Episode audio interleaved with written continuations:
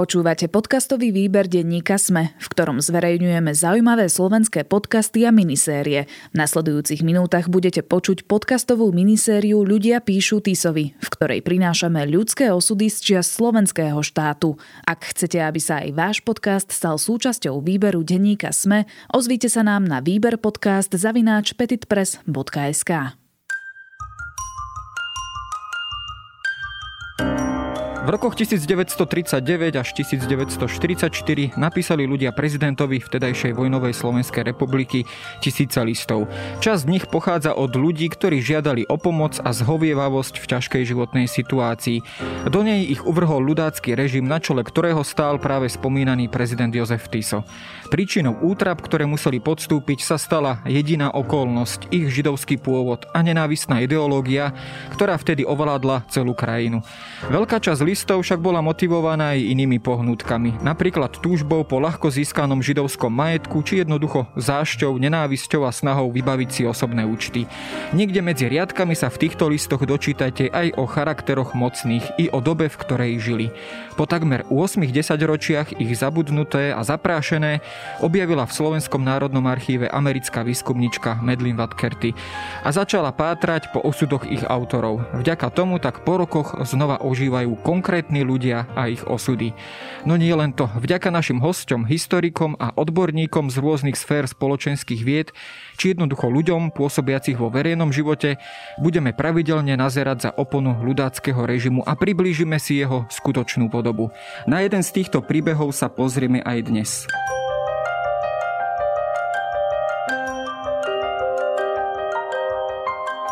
Porozprávame sa o osude pána Tibora zo Spišskej Novej Vsi, ktorý sa uprostred pekla rasovej nenávisti ocitol izolovaný a odkázaný na pomoc druhých.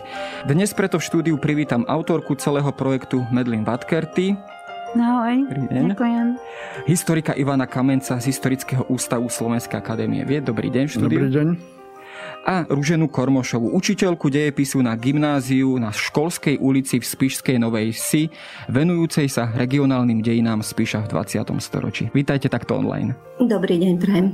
Pre úplnosť dodám, že vznik tohto podcastu alebo celej série podcastov podporilo Veľvyslanectvo Spojených štátov amerických v Bratislave.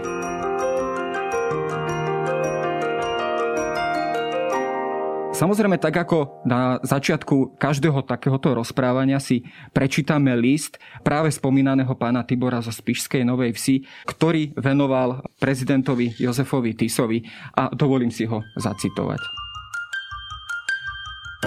Slobutný pán prezident, dovolte mi láskavé, aby som ako verný a lojálny a plne oddaný občan štátu a jeho prezidenta, vám, slobutný pán prezident, z príležitosti vašich blížiacich sa slávnych narodenín v najpokornejšej úcte a oddanosti čo najsrdečnejšie blahoželal. Kiež by vás všemohúci Boh zachoval ešte dlhé, dlhé roky v plnom a stálom telesnom i duševnom zdraví, aby ste svoj vysoký úrad v plnej sviežosti zastávať mohol k vzrastu a rozkvetu štátu a k všeobecnej radosti jeho obyvateľstva. Pri tejto príležitosti dovolujem si predostrieť vám, slovutný pán prezident, svoju snažnú vrúcnu, pritom skromnú prozbu. Kiež by ste ráčili láskavé a dobrotivé a cestou milosti zasiahnuť v tom smere, aby mi cestou milosti výnimočne bolo milostivé dovolené počúvať rozhlas. Teda mať doma k posluchu rádiový prístroj, príjimač v tej sladkej a pevnej nádeji veriac, že slovutný pán prezident bude tak milostivý a šlachetný a moju nesmiernu prozbu nie len, že láskave vypočuje, ale aj dobrotive dopomôže k tomu, aby bola táto i dobrotive splnená, za ktorú ochotu, námahu a láskavosť už vopred vzdávam svoju najvrelejšiu a najsrdečnejšiu vďaku. Ako odôvodnenie svojej snažnej prozby podotýkam, že som bol pred niekoľkými rokmi operovaný na obe nohy. Môžem preto len veľmi málo chodiť vonku. Súd tak odkázaný iba na stále zdržovanie sa v byte. A preto by bolo priamo šlachetným činom a zároveň pre mňa i dobrodením, keby som bol už i vzhľadom na tieto okolnosti a či už zo súcitu spod tohto zákazu výnimočne vyňatý. Láskavé a dobrotivé oslobodení. Žijem iba so starou už matkou, penzistkou po učiteľovi, v tichosti a snažnej odlúčenosti od vonkajšieho sveta. Sme lojálnymi, politicky naprosto spolahlivými, oddanými občanmi štátu. Neboli sme nikdy trestaní ani pre ten najmenší, najnepatrnejší prečin a podobne. Slubujem tiež svetosvete, že v páde láskavého dovolenia počúvať rozhlas by som sa prirodzene obmedzil presne iba na počúvanie našich domácich, teda vládou povolených rozhlasových staníc priateľených štátov, najmä na relácie hudobných programov.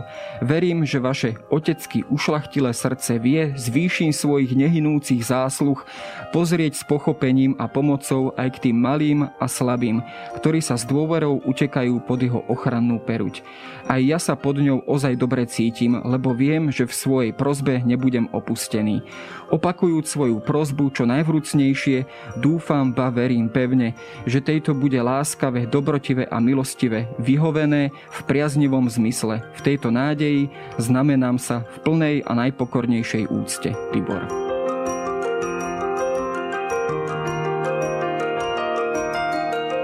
Medlin, uh, je to list, ktorý už na prvý pohľad alebo na prvé vypočutie pôsobí takým veľmi úslužným dojmom. Človek, ktorý ho písal, tak naozaj veľmi prosil a z tohto kontextu aj vyplýva, že, že chcel mať aspoň akú takú radosť zo života alebo aspoň aké také uvoľnenie z izolácie, ktoré mu by tento rádioprímač rozhlas jednoducho priniesol.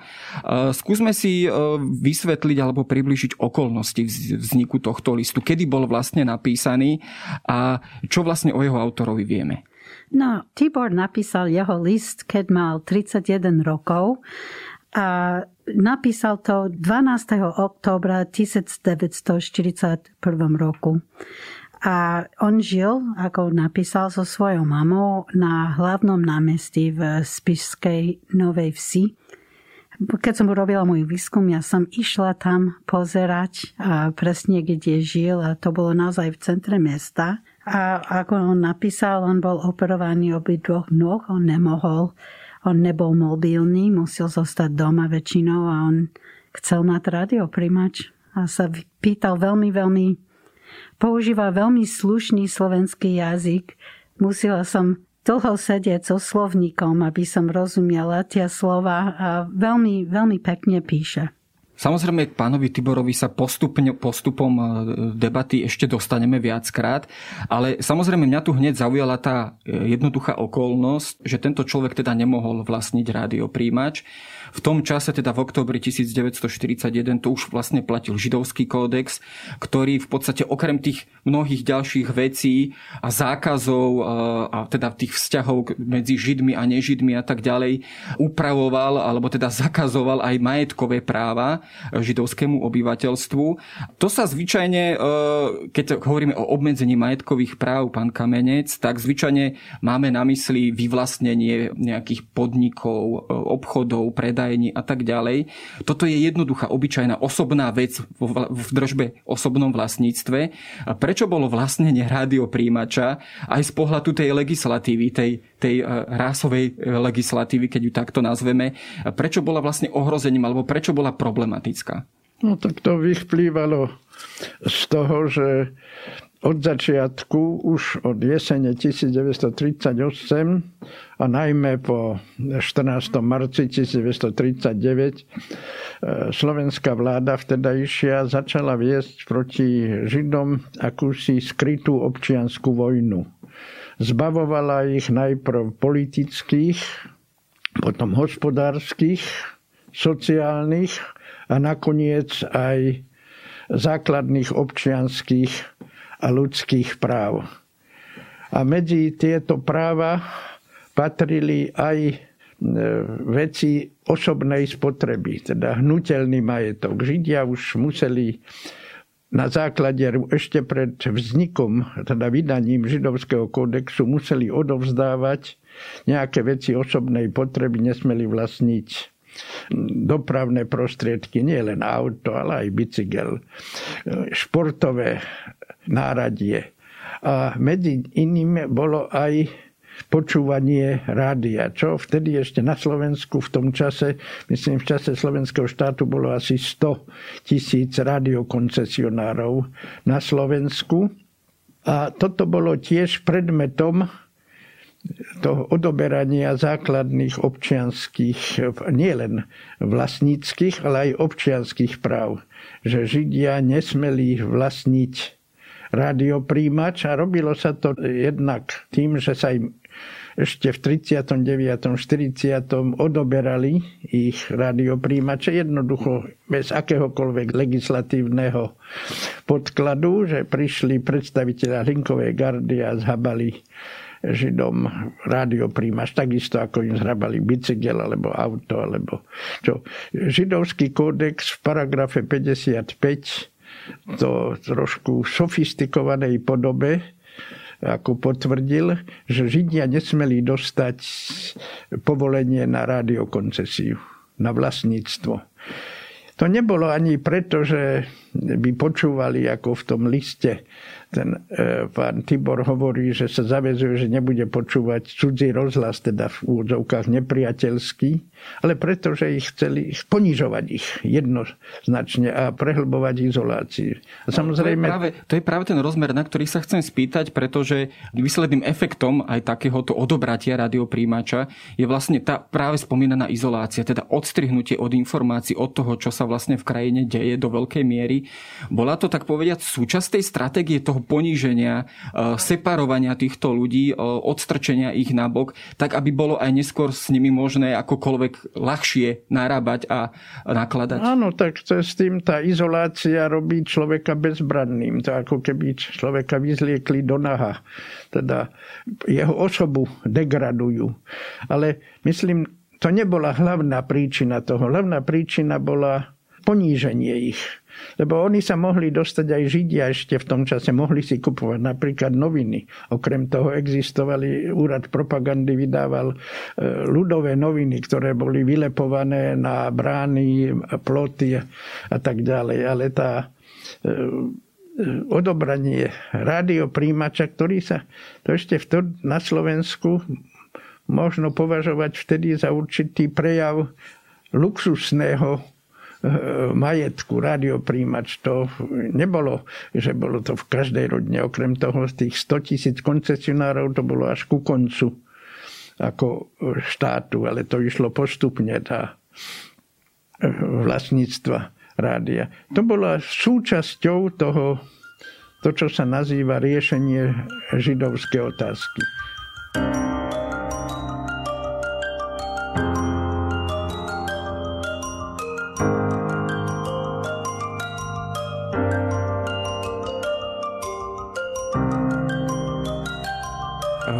Teraz obratím na pani Kormošovú. Eh, skúsme si trošku priblížiť život eh, židovskej komunity v Spišskej Novej Vsi. Z toho, čo som sa dočítal, ona v podstate začala existovať v Spišskej Novej Vsi predovšetkým v druhej polovici 19. storočia. Aká tá komunita v Spišskej Novej Vsi eh, bola veľká? A ako vlastne v Spišskej Novej Vsi fungovala, existovala? Mala teda, tak ako to bolo možno pravidlom v každom nejakom väčšom slovenskom meste, svoju školu, svoju náboženskú obec, synagogu a tak ďalej. Čiže skúsme si ju trošku priblížiť. Spišská Nová Ves bola banické mesto a preto vlastne Židia prichádzajú do nášho mesta až po roku 1849, keď mali možnosť usadiť sa v banských mestách.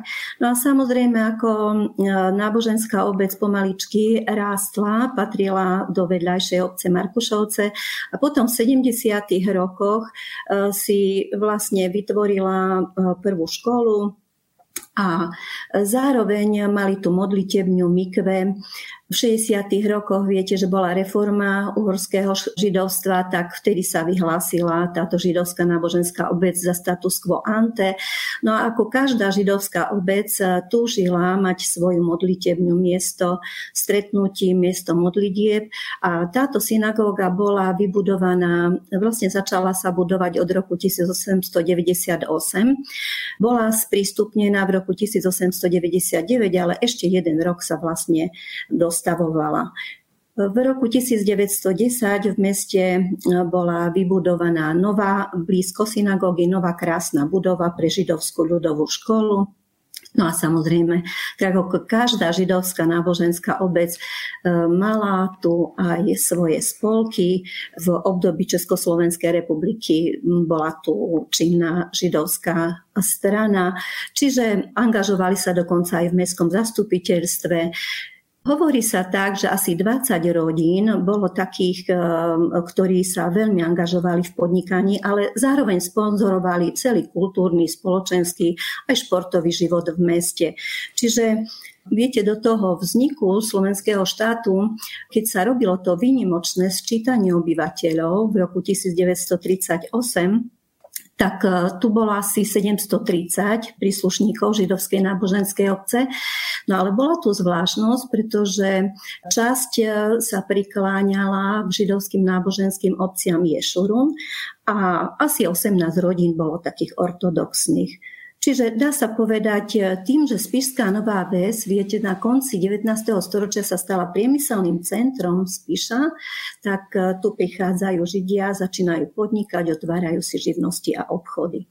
Ako sa prejavilo vlastne v živote mesta a v živote tejto komunity v Spišskej Novej Vsi e, vlastne tie politické zmeny? Teda rok 1938 a predovšetkým rok 1939 vznik Slovenského štátu, neskôr teda e, premenovaného teda na Slovenskú republiku. Prejavovali sa od začiatku vlastne aj e, určité protižidovské nálady. Ja čo som opäť sa dočítal, tak bola myslím, že už v lete 1939 nejakým spôsobom poškodená spomínaná synagóga Znamená to teda, že už s týmto násilím sa židovskí obyvateľia mesta stretli už v roku 1939? No, viete, je to taká dosť diskusia ako e, dlhšia, pretože Spiská Nová väz zažila aj e, tzv. malú vojnu bolo to hneď po vyhlásení slovenského štátu v koncom marca roku 1939, čiže bombardovanie mesta. No a samozrejme to už prinášalo obyvateľstvu strach, e, nejaké zúfalstvo, pretože tu boli obete, bol tu veľký pohreb e, na námestí tá vnútorná ako nenávisť, dá sa povedať, voči Židom skutočne sa začala prejavovať už e, v období autonómie, ale potom aj po tejto tragickej udalosti. Niektorí pamätníci hovoria, že e, sa to tak e, prezentovalo ako, že Židia sú príčinou vojny, ktorá nastala, ale v podstate to sa len hovorilo medzi ľuďmi tie také protižidovské prejavy boli naozaj aj v škole, hlavne gymnázium, kde e, študovalo veľa židovských žiakov, kde už na škole kriedo bolo napísané e, po vzniku slovenského štátu Židia von. A začali sa prijímať, viete, priamo v meste opatrenia také, že sa im mohli kupovať iba v určitom čase a centrom krásneho našho mesta bolo Korzo a v parku na Korze bolo napísané, že Židom a psom vstup zakázaný. Čiže začalo to takýmito letákmi a skutočne v tom bola tu veľmi silná aj nemecká mládež.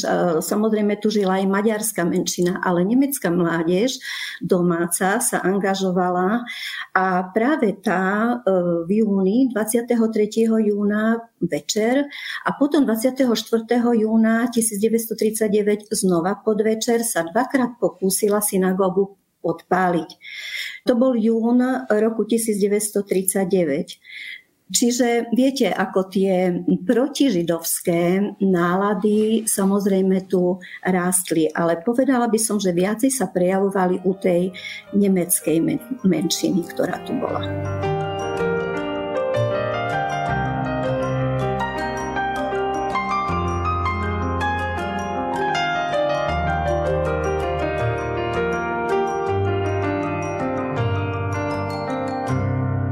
Keď sa medlím vrátime k samotnému pánovi Tiborovi, síce sme si ten jeho osud trošku už načrtli, ale čo o ňom vieme? Podarilo sa ti o ňom zistiť niečo viac, respektíve o ňom uh, on spomína svoju matku, uh, v akej možno situácii oni žili, alebo akým okolnostiam potom aj čelili práve v tom roku 1941, keď vznikol ten list? No, nie je žiadna komunikácia. Odtedy on napísal ten list a čakal na, na odpoveď a 17. augusta 1942 napísala kancelária prezidenta republiky, oni chceli jeho rodný alebo krstný list a dôkaz, že je občan a ešte pokiaľ má na to 5 korunový kolok, aby procesovali ten list. Len keď by bol príliš uh, hudobný, nemusel byť on mus, by musel ukázať dôkaz, že je chudobný, aby nemusel zaplatiť tie. Mhm. 5 korun. A O týždeň okresný úrad uh, napísal, že to je bezpredmetné, pretože uh, on bol deportovaný niekde na území bývalého Polska. Tak e, oni potom dali ten list do spisu a už nezoberali to. To bolo bezpredmetné. Vieme aj, v ktorom teda transporte bol odvlečený? E, vieme to presne identifikovať? Áno, bol, e, bol jeden transport, kde bol 510 ľudí, ktorí odišli zo Spišskej Novej Vsi a oni zbierali Židov 28. a 29. mája 1942. Oni sústredovali na tie tri dní v kaziarni, ktorý je blízko železničnej stanici. A to je jedna vec, ja som spolupracovala s pani Kormošovou, lebo ja som nemala, ja som hľadala bližšiu informáciu a ona a jej trieda našli jeho meno na zozname transportovaných, aj meno jeho matky, ktorý nehovorí, v, nepíše vo svojom liste a on je tam uvedený ako invalid. Tento vlak išiel do Izbici, to je židovské geto v Polsku, nejakých 58 kilometrov z Lublina. Boli tam veľmi nepriateľské podmienky príliš veľa ľudí, hygienické problémy, nedostatok jedlo a to bolo veľmi um, nepriateľské podmienky života.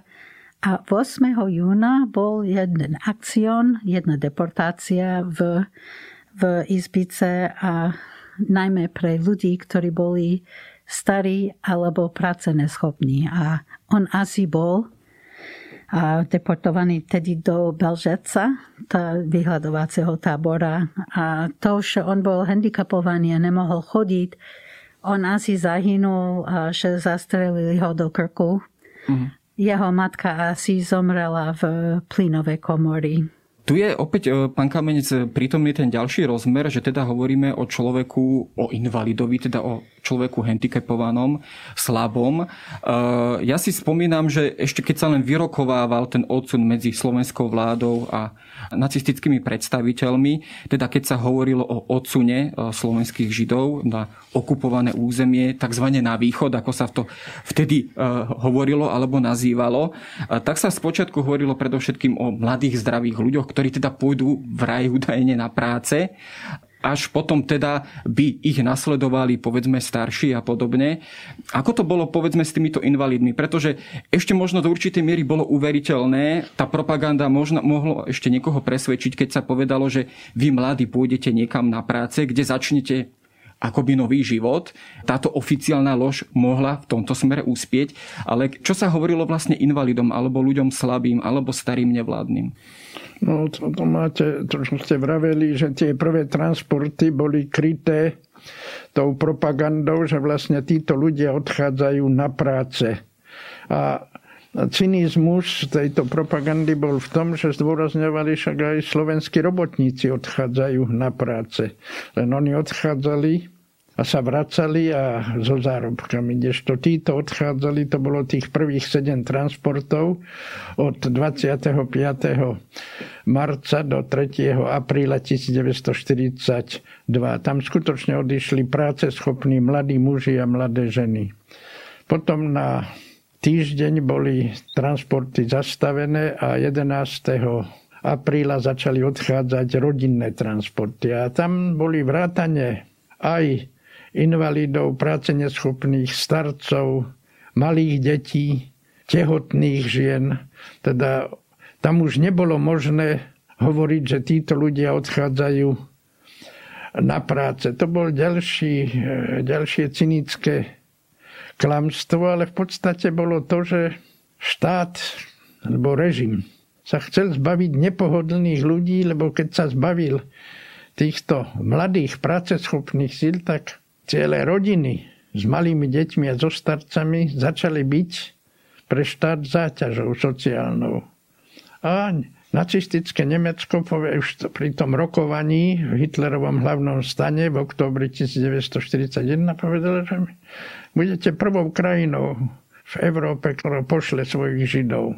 Len musíte s dvomi podmienkami zaplatiť za každú osobu 500 lidských mariek, lebo nemôžete od nás čakať, že ich budeme hneď zo začiatku my živiť. A my vám za to slubujeme, že ich majetok si môžete nechať. To bol prvý slub. Druhý slub bol, slubujem vám, že nikdy sa nevrátia späť na Slovensko, ale ešte máme podmienku, aby ste ich zbavili štátneho občianstva. A toto všetko týmto podmienkam slovenská vláda žiaľ vyhovela. Ten pán Tibor sa dostal ako invalida do toho transportu rodinného, čo odchádzal, ako Medlin povedala, v máji 1942. Len ešte také hororovejšie boli transporty posledné zo septembra a oktobra 1942, keď sa štát chcel zbaviť všetkých Židov, tých, čo nemali pracovné povolenie a čo neboli vtedy v domácich pracovných táboroch. A tam, žiaľ, vyberali ľudí zo slepeckých ústavov, z ústavov pre psychicky chorých ľudí a to boli pamätníci, pokiaľ na to spomínajú, tak to boli hororové e, scény.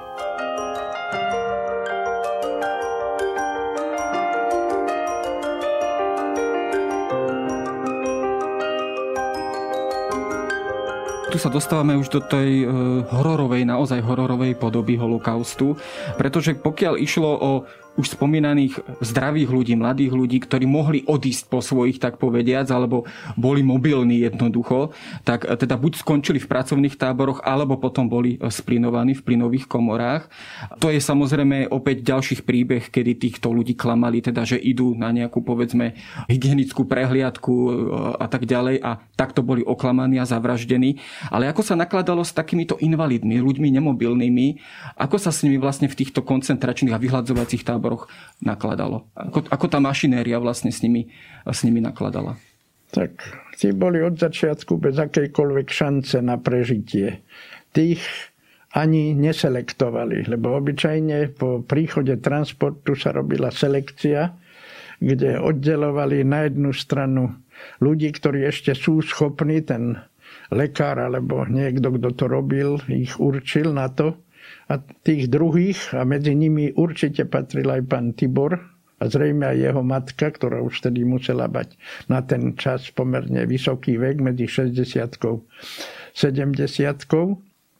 tak tí odchádzali rovno buď do plynovej komory, alebo ich vraždili aj zastrelením nejakých. Len ja chcem e, povedať toto, že horor to bol od začiatku. Často sa vysvetľuje, že holokaust na Slovensku začínal nakladaním ľudí do dobyčích vagónov, alebo keď sa ocitli pred bránami vyhľadzovacieho tábora alebo plynovej komory. Nie. Začal už v 39. Keď sa vyčlenila, alebo už dokonca na prelome 38-39, keď sa vyčlenila jedna skupina ľudí, ktorá sa označila za nepriateľa štátu a národa. A ospravedlnil sa so ňou všetko, čo bolo. Nie len prvá viedenská arbitráž, ale ako aj spomenula kolegyňa Kurmošová, bombardovanie Spiskej Novej si ospravedlňovalo sa vypuknutie vojny. A také najhoršie, čo na tom bolo, a myslím, že to by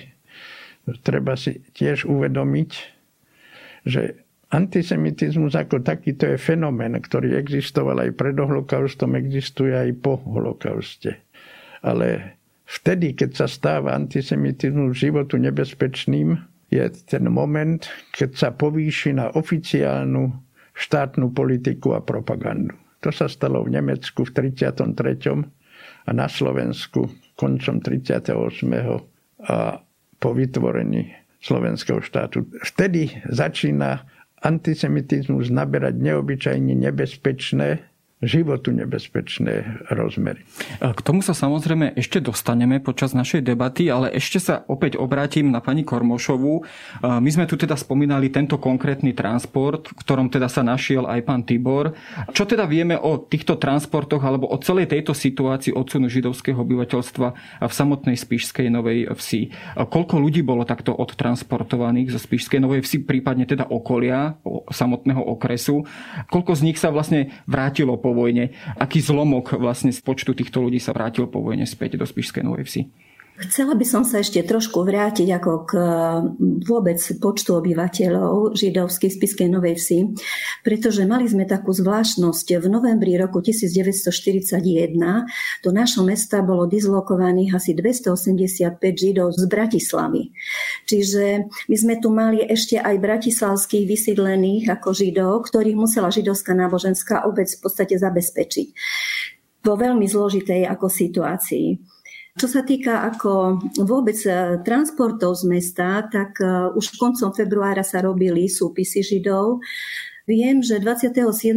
marca bol e, mužský transport.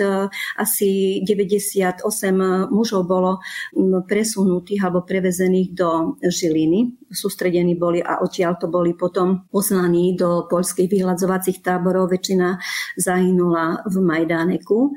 No a ženy, 114 žien bolo 2. apríla spísaných a poslaných do Popradu a stali sa potom súčasťou ďalšieho ženského transportu, ktorý išiel 5. apríla z roku 1942 z Popradu. Medlin napísala v svojej knihe, že keď začala robiť s týmito dokumentmi, že to bol pre ňu poklad pre mňa a pre nás bol poklad dve krabice židovských záležitostí z roku 1942-43 v našom archíve, pretože tam sme vlastne našli aj deportačné zoznamy. A sa do okolností aj tento deportačný zoznam rodinného transportu. Bolo v ňom 1032 ľudí. Boli nielen zo Spišskej Novej Vsi a okolia, eh, o ktorom hovorila pani Vatkerty, ale zároveň boli tam aj obyvatelia, eh, židovské obyvatelia z okresu Levoča a plus títo bratislavčania. Preto napríklad dozor alebo tú celú mašinériu ohľadom veľkého transportu a tých troch dní sústreďovania ľudí z celého okolia v kasárniach v blízkosti železničnej stanice mali na starosti 12 gardisti a plus e, Imrich e, Vašín. Asi viete, že to bol vlastne veliteľ patronky a potom neskôr Serede. Čiže Bratislavčania tento veľký rodinný transport zo Spišskej Novej Vsi, ale voče vlastne zo železničnej stanice riadili. To, čo bolo ako tragické, bolo, že v tomto transporte bolo 333 detí.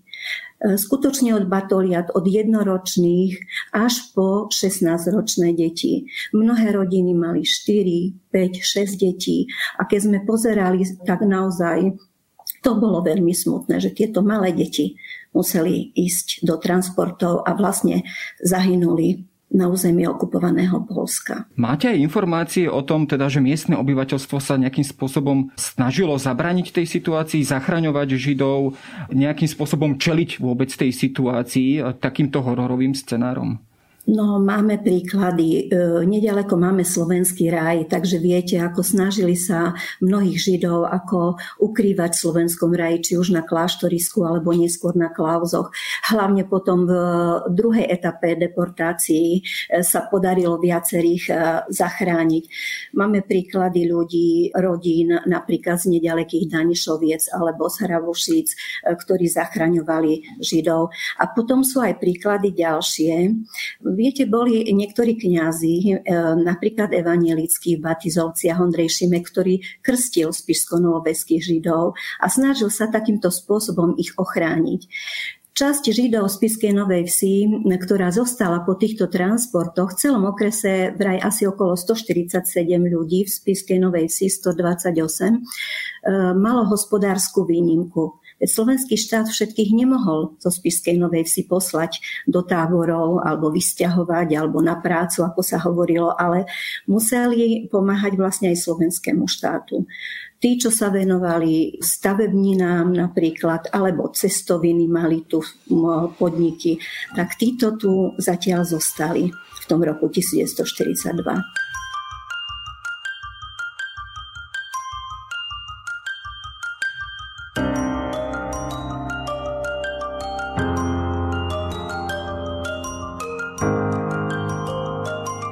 sa opäť vrátim k samotnému listu, e, Medlin, tak naozaj ten charakter toho listu, ako sme aj v úvode povedali, je veľmi taký úctivý, úslužný a ja osobne som z neho nadobudol dojem, že on sa naozaj s veľkou nádejou obracia, tento pán Tibor, na prezidenta Jozefa Tisa a istým spôsobom mu dôveruje. Je tam samozrejme ten povinný tón, ktorý tam prítomný je, pochopiteľne v takejto situácii, ale predsa len ako keby je tam aj prítomná istá dôvera.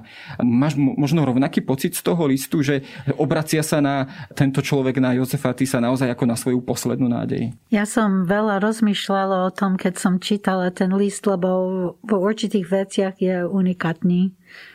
To, že je tam, je tam taký slušný a úctivý, eh, že dôveruje, dúfa. Často myslím na tých ľudí, ako oni napísali prezidentovi s ich nádejami a s ich problémami a on určite očakával nejakú milosť Tiso bol aj farár, náboženská autorita, aj štátna autorita. Je to veľmi silný list. Neviem presne, čo cítil, kedy napísal ten list, ale vidím, že keď človek napíše taký list, nesadni si a, a napísa to. On určite veľmi veľa rozmýšľal, aby mohol štilizovať ten list a používať tie správne slova.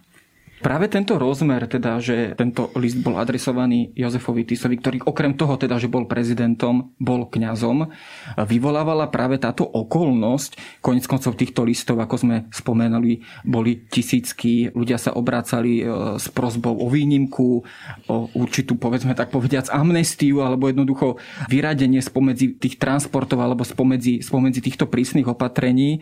Vyvolávala práve tá okolnosť, teda, že išlo nielen o prezidenta, ale aj o kňaza práve tie reakcie, teda že ľudia sa naozaj s veľkou dôverou, s veľkou nádejou obracali na, práve na túto postavu. Pán Kamenec. No, myslím, že áno, to je skôr otázka pre psychológa, ale môže na to odpovedať alebo hľadať odpovede aj historik, lebo v podstate tam sa nad, ponúka viac otázok. Keď ešte to bolo ešte za autonómie, ešte Jozef Tiso ako predseda autonómnej vlády v jednom svojom prejave povedal, teda naznačoval, že začne sa riešiť aj židovská otázka, ale zároveň povedal, to voľne citujem, kresťanského režimu na Slovensku sa nemusí nikto báť, lebo bude postupovať kresťansky.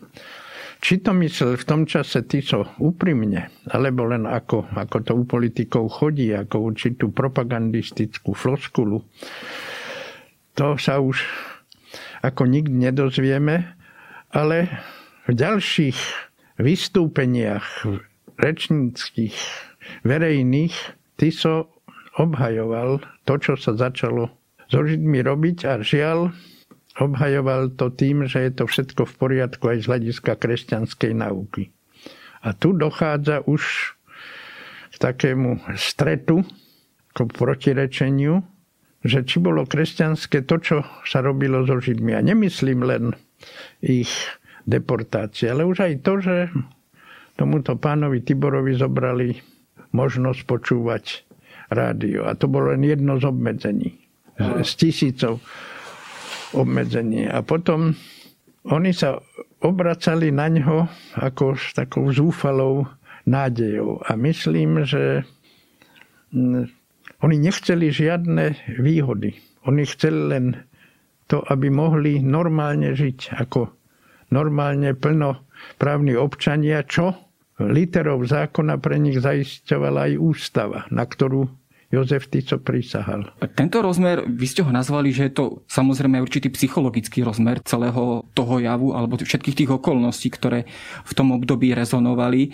Tak jednou z nich samozrejme bola práve aj táto oficiálna propaganda, že hoci sú vám obmedzované postupom všetky práva až na úplne, úplne tak povediac dno, na hranu ľudských možností, tak predsa len e, v kresťanskom štáte, respektíve v štáte, na ktorého čele stojí katolický kňaz, ktorý sa má riadiť nejakými kresťanskými hodnotami, aspoň takto bolo e, oficiálne propagované, sa vám nemôže nič, aspoň teda to najhoršie stať. E, hralo práve aj pri tých deportáciách, aj pri tom postupnom ukrajovaní práv práve toto veľkú úlohu. E, prečo tí ľudia aj z oči v oči tej beznádeji, tým okolnostiam, ktorí museli čeliť, tak ešte do poslednej chvíle verili, že, že predsa len tomu najhoršiemu sa vyhnú. Áno, lebo v podstate tá záverečná fáza holokaustu, fyzická likvidácia 100 tisícov ľudí, nemyslím teraz len slovenských židov, ale v celoeurópskom meradle bola, bolo bola čo nepredstaviteľné.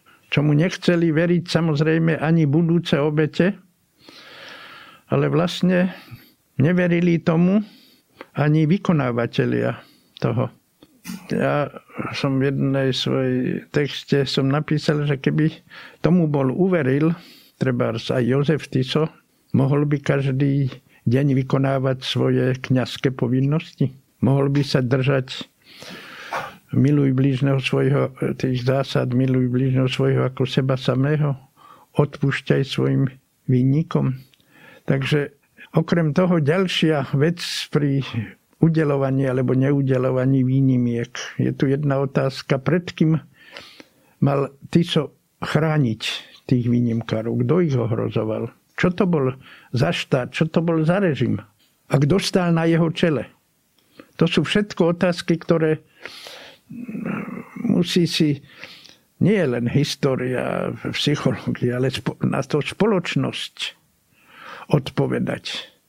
S tým, že ja si tu často pomáham jedným znovu citátom od Tida Gašpara. Tido Gašpar bol veľvyslanec a potom bol šéf úrady propagandy. A vo svojich pamätiach, ktoré napísal po vojne, po prepustení z väzenia, na túto tému napísal my sme nechceli a nemohli tomu veriť. Myslím, to sú pravdivé slova.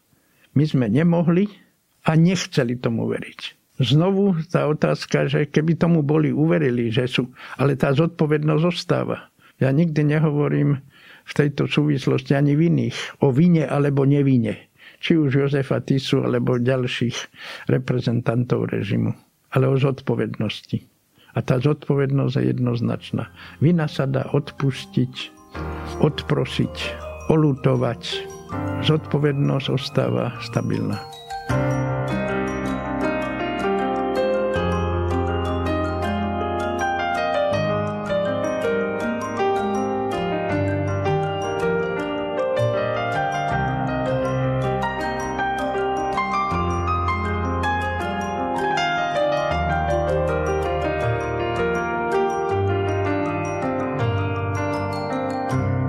Našou zodpovednosťou určite je predovšetkým nezabudnúť na všetky tieto hrôzy, ktoré sa udiali na Slovensku. Ako je to možno s pamäťou, s lokálnou pamäťou z Pišskej Novej Vsi na všetky tieto udalosti? Po židovskej komunite e, tam v podstate, myslím, zostal už iba cintorín a samotná synagóga bola neskôr e, zničená. Ako je to vlastne s tou lokálnou pamäťou z Pišskej Novej Vsi? Prípadne, aké to možno v posledných rokoch existujú aktivity na pripomenutie týchto udalostí? Pani Kormošova. Viete, tak e, je pravda, že po druhej svetovej vojne, čo sa týka ako židovskej komunity, keď sa aj vrátili do Spiskej Novej Vsi Židia, tak e, čo tu našli? Zničenú, e, vypálenú synagógu, ktorú vypálili v máji roku 1941 príslušníci Hitlerjugend, ktorí boli na výlete v nedalekých kúpeľoch čiernohorských a novoveských, prišli, zničili najväčšiu synagogu na Spiši a tak niektorí historici to pripomínajú z Spišskej kryštáľovej noci. Židovská ľudová škola, ktorá tu bola postavená v roku 1910, moderná, Keď boli otransportované deti, v podstate tí, ktorí tu ostali, tých zopár detí, výnimkárov, tak boli súkromne vzdelávaní a prisvojila si ju Deutsche Partei. Po druhej svetovej vojne samozrejme slúžila ešte školským účelom, dnes už je prestávaná. No a po židovskej komunite zostal židovský cintorín. Lenže treba tiež povedať jednu vec, že koncom roku 1944 e, nemecká armáda v Spiskej Novej Vsi vlastne dom smútku, ktorý slúžil na Bejtaharu, prebudoval na akési vojenské opevnenie. Jedna časť Sintorína bola vlastne zničená tým, že tu bol vybudovaný vojenský vál proti frontu.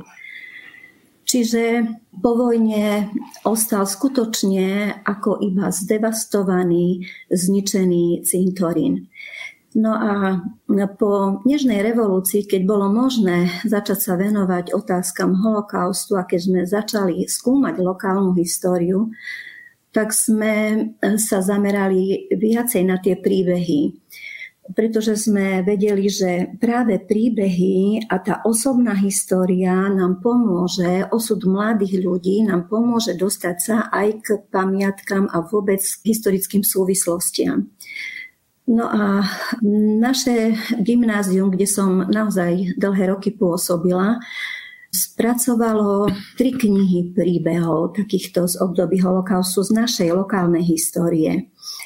Ale okrem toho sme ešte urobili jednu vec, že v roku 2006-2007 sme zachránili židovský cintorín, ktorý je vlastne poslednou pamiatkou po židovskej komunite.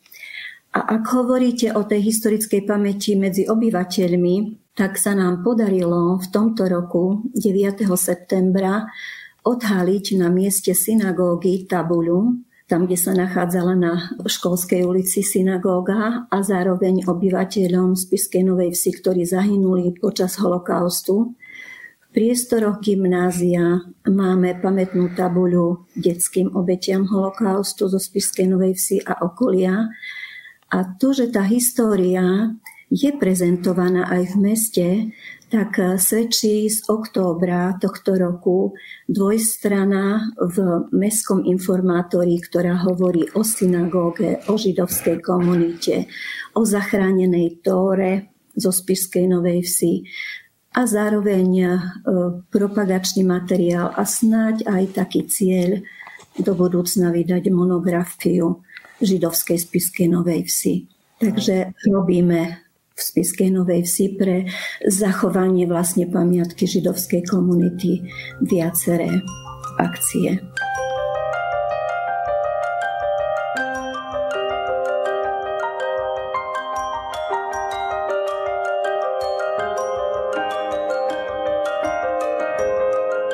Ja sa na záver obratím na teba, Medlín. S te, tebou sme vlastne túto diskusiu otvorili a skúsim sa možno na záver spýtať na také zhodnotenie, že keby sme už aj si povedali, že o holokauste nič iné nevieme, len tento jeden list by sa nám dostal do rúk. Čo z neho by sme mohli vlastne vyvodiť? Aký záver? Mne z toho vychádza, že už len na tomto jednom príklade e, je možné si ilustrovať, ako sa ten režim e, správa k jednotlivcovi, slabému jednotlivcovi. Podľa toho vieme detekovať charakter toho režimu. Vychádza ti niečo podobné? Ja si myslím, že to môže vyzerať ako maličkosť, rádio, ale to nie je.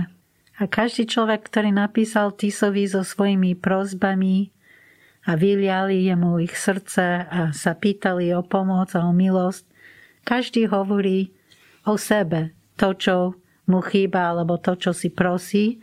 Cíl tých listov bolo presvedčiť, on chcel byť veľmi presvedčivý. A no, na záver by, som povedala, že rádio je veľmi dôležitá vec a, a nie je to taká maličkosť, ako to vyzerá. No, konec koncov rádio, alebo aspoň takýto princíp rádia využívame v podstate aj my teraz, aby sme sa o, o týchto veciach, o tejto našej temnej stránke našej minulosti dozvedeli viac. Dnes som tu sedel s pani Medlin Vatkerty, s pánom historikom pánom Ivanom Kamencom a s pani Rúženou Kornošovou. Ďakujem za diskusiu a za debatu. Ďakujem. Ďakujem za pozvanie. Ďakujem pekne.